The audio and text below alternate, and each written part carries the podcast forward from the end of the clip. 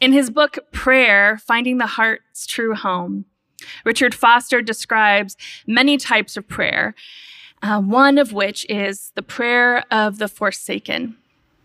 I first read this book in my 20s, and Foster's chapter on the, the prayer of the forsaken starts out by saying that there's no more heartfelt prayer than the cry of Jesus, My God, my God, why have you forsaken me?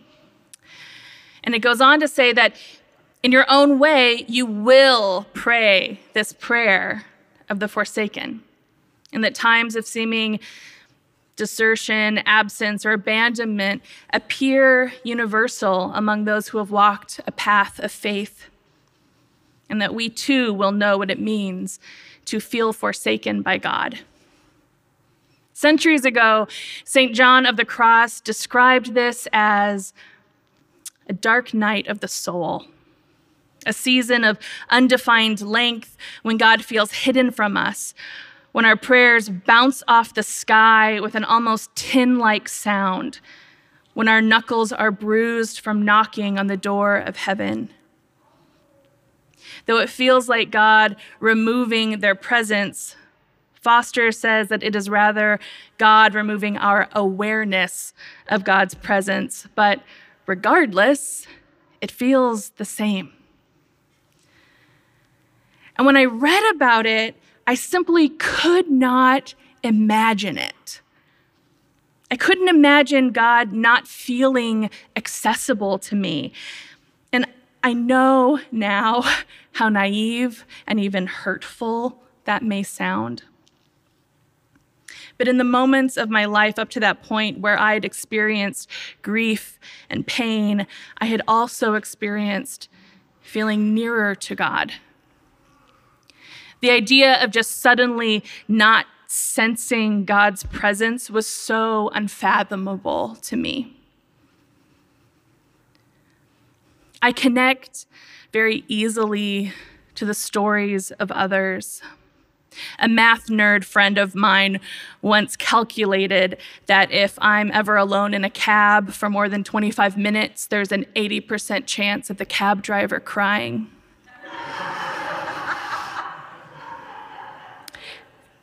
The people I would talk to and care about, I would hold them. I would hold them in my prayers at night, and I would hand them to God, and I would ask God to hold them and to hold me. And I would feel this warm, like, mystical, electric blanket drape over me. It was how I sensed the presence of God. It was so normal to me that it was surprising when I realized that not everyone experiences the presence of God like that. We all experience God's presence differently. Some people experience it like that, not everyone. A confused friend once asked me if I ever mistook a broken radiator for God. but that was the deal we had, me and God. God's presence was fundamental to my compassion ecosystem. God held me so I could hold others. Thus, I could not imagine a dark night of the soul.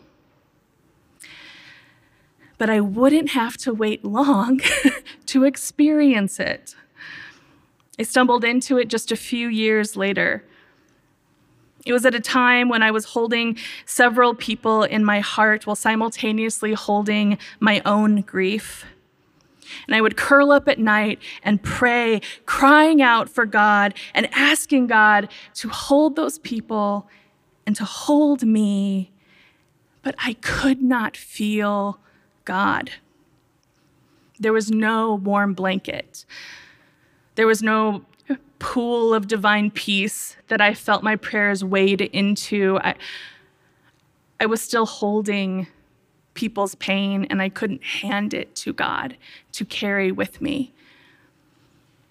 God, why aren't you showing up to carry these? That's our deal. Where are you?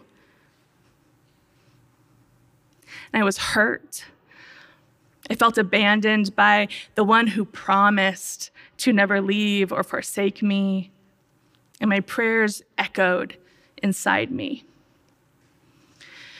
And whether God had removed themselves or my ability to sense them did not matter to me, and it felt deeply lonely.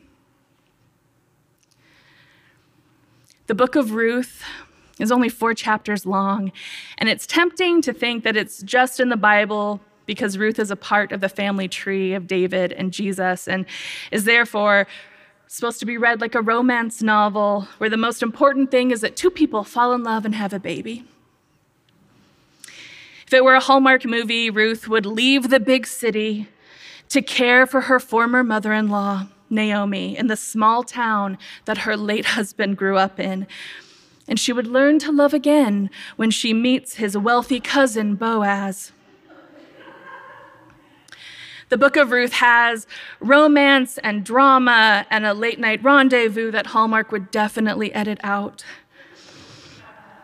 And it has a, a bold declaration at the city gate, which would be an airport gate in the Hallmark film. And we'd even get that one year later moment at the end where Naomi is holding her grandson, Obed. But the story of Ruth is also this profoundly rich and complex text that goes beyond a Hallmark plot. The book opens with Naomi's dark night of the soul. Yes, Ruth and Orpah, her daughter in laws, are also grieving the loss of their husbands, Naomi's sons, but Naomi's experience is described more deeply. Her family has been driven out of their homeland by famine years earlier. And in this moment of devastating loss, losing her husband and both of her sons, she is still living in a foreign land, away from her people and her family. As a woman and widow in a foreign land, she is at the bottom of the social order. She literally has nothing no power. As a woman, no property, no way to take care of herself, no grandchildren. Her family line is completely cut off. Nothing is hers. Nothing. And in verse 20, Naomi will say to not call her Naomi anymore, because Naomi means pleasant in Hebrew. Instead, she says to call her by the Hebrew word for bitter, Mara, Call me Mara, because the Almighty has dealt bitterly with me. I went away full, but the Lord has brought me back empty. The only thing that Naomi has is this promise from her daughter in law, Ruth Where you go, I will go. And where you stay, I will stay. Your people will be my people, and your God, my God. Where you die, I will die, and there I will be buried. May the Lord deal with me, be it ever so severely, if even death separates me from you. This promise, Ruth's leaving from Moab to return to Naomi's home, means that Ruth is now taking the weight of being in a foreign land off of Naomi's shoulders and putting it upon her own. Ruth places herself lower than Naomi in the social order. She takes her place. The book of Ruth is at its core a love story, but a different kind of love. It is a Hesed story. Hesed, the Hebrew word for loving kindness. Naomi names Ruth as continuously expressing Hesed to her. May you be blessed by the Lord, my daughter. This last instance of your Hesed is better than the first. And it is Ruth's loving kindness to Naomi that draws Boaz's attention. And it is Boaz's loving kindness that urges him to take responsibility for Ruth and Naomi. Hesed is all over this book. And Hesed is at the core of who God is. First Chronicles 16:34 Oh give thanks to the Lord for they are good for their hesed endures forever. Micah 6 8, what does the Lord require of you but to do justice and to love Hesed and to walk humbly with your God?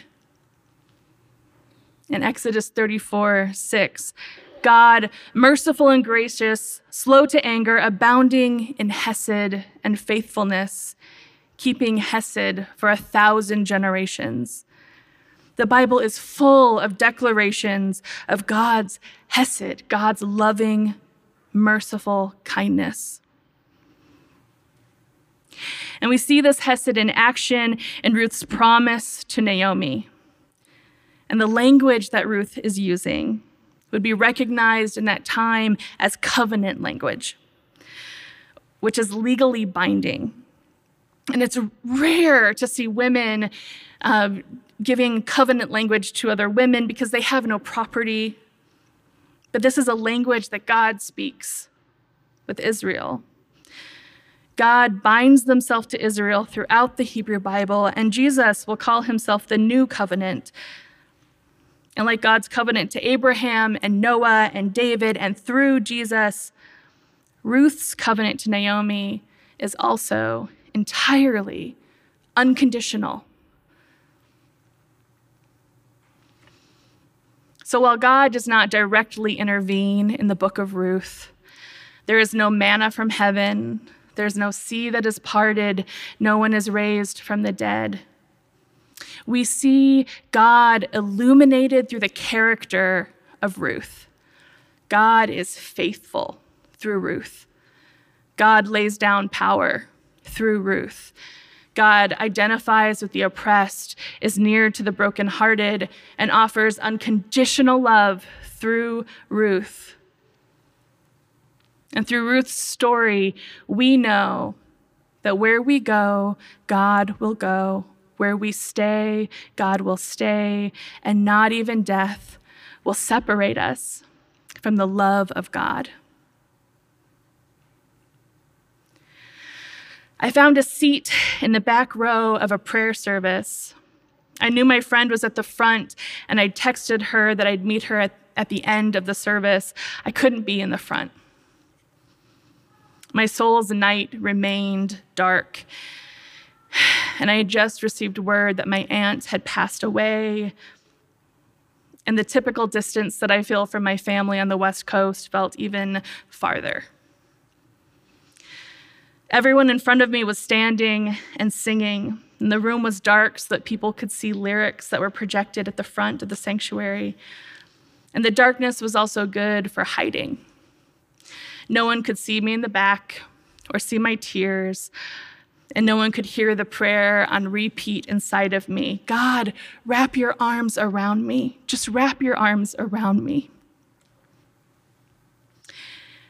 And my prayer was interrupted when I felt two arms wrap around me and hold me in a long hug.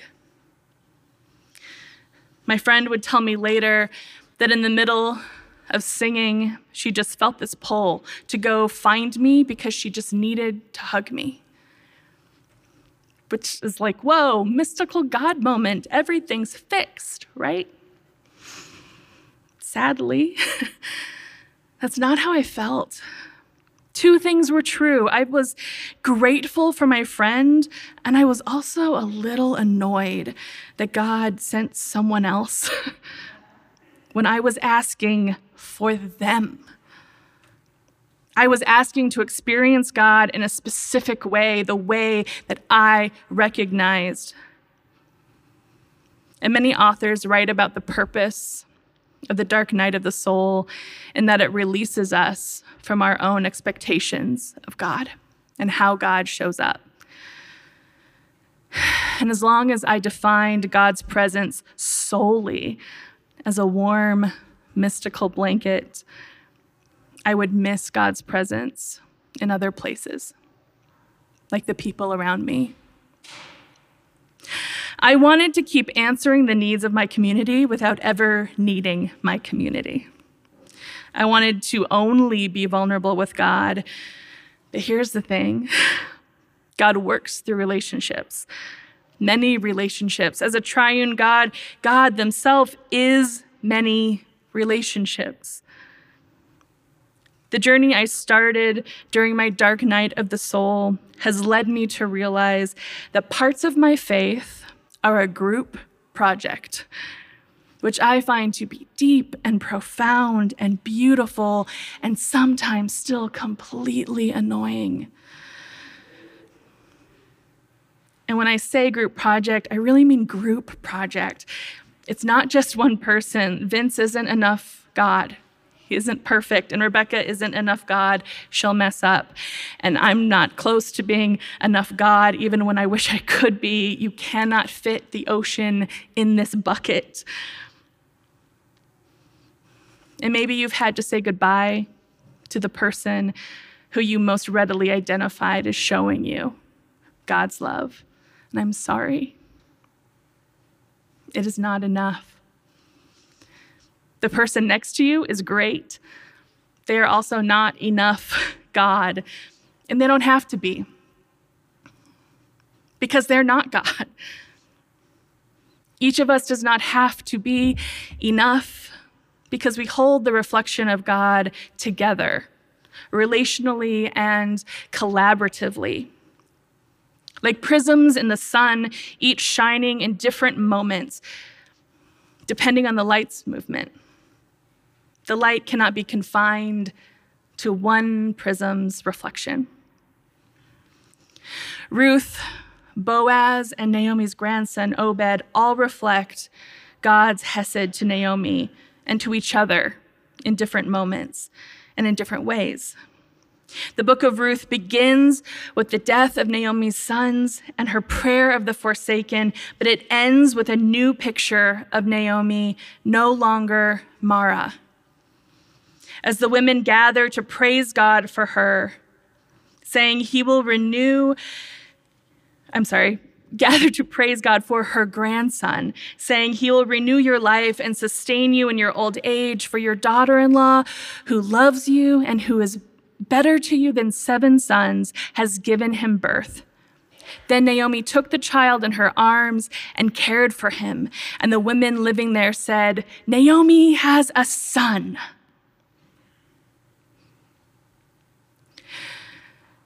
Who has shown you glimpses of God?